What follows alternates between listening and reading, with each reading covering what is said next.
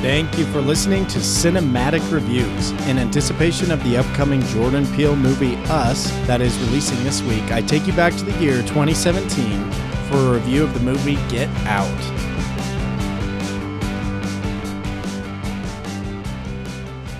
Now, let me lead off by saying I'm generally not a fan of horror movies.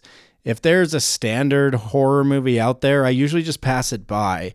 It just doesn't do much for me. Although I can perhaps understand the appeal both to studios and audiences. For studios, these movies are generally cheap to make, and thus they can turn an easy profit. For audiences, there are many people looking for an adrenaline rush or something to shake them out of reality for a time. It's another form of escapism, right? And it's what movies do really well. But like I said, generally horror movies are not my cup of tea. The times I do decide to watch a horror film is if there's something more to it than just being a scary movie per se. If the movie hints at being relevant, it's praiseworthy, it's a great piece of cinematic art, I may just end up watching it, horror and all. The, this movie, Get Out, was written and directed by Jordan Peele, who up to this point has much more acting credit to his name than writing and directing. In fact, Get Out is his directorial debut. The story stars Daniel Kaluuya as the main character Chris Washington and Allison Williams as his girlfriend Rose Armitage, who together, urged by Rose specifically, go to meet her parents, the Armitages, played by Bradley Whitford and Catherine Keener. I must say that although this movie is branded as a horror, it's much more than that, and the horror elements are kept to a minimum. In fact, I would label it more of a suspense with a side of science fiction, because there is a science fiction element to it, to be sure.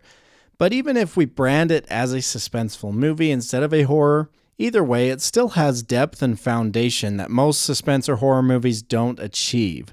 Audiences willingly suspend their disbelief in relation to this fictional setting because the goings on therein still ring true to reality. There is so much that is great about this movie. Let me lead off by praising the actors. Everyone is so good, but I have to point out in particular the performances of Daniel Kaluuya and Catherine Keener.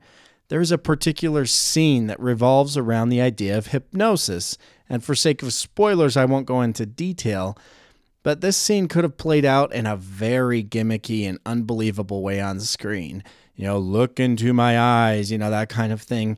But because of the performances of these two, it actually ends up being one of the most memorable scenes in the last couple of decades, if not all of movie history. Seriously, so memorable.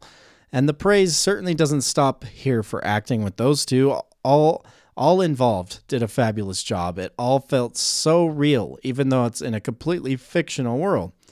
The writing as well is superb.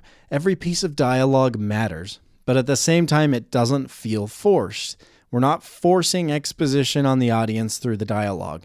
It's just so natural and effortless throughout the whole movie. And not only is the dialogue a great part of the writing, but also the overall pacing is perfect. There is never a dull moment in this movie. Never did I stop to wonder how much longer the movie was going to be. It's no wonder that Jordan Peele won the Oscar for Best Original Screenplay.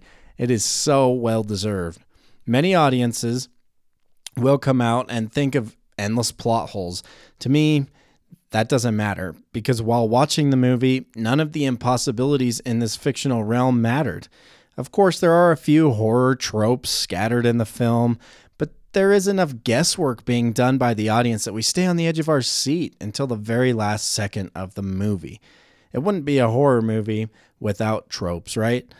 The only thing I wish Jordan Peele had done differently is keep the original ending. Although it was certainly more depressing, I feel like it was more grounded in reality. In the final act of the movie, you feel the story building to that heartbreaking ending inevitably, but it is slightly cheapened, I think, by the more comical theatrical ending. I absolutely love this movie. I think it is well deserving of the Oscar win for Best Original Screenplay. I was pleased with every element of it, from the satirical message to outstanding performances to great writing and directing. I give Get Out an A minus and look forward to seeing what else comes from the mind of Jordan Peele. Hey everybody, did you enjoy this movie review? If so, please take the time to review my podcast on iTunes using the link in the episode description. Also, be sure to follow me on Twitter at Cinematic. That's Cinematic with two T's to stay up to date on my latest content and other happenings. Thank you for listening. I see you at the movies.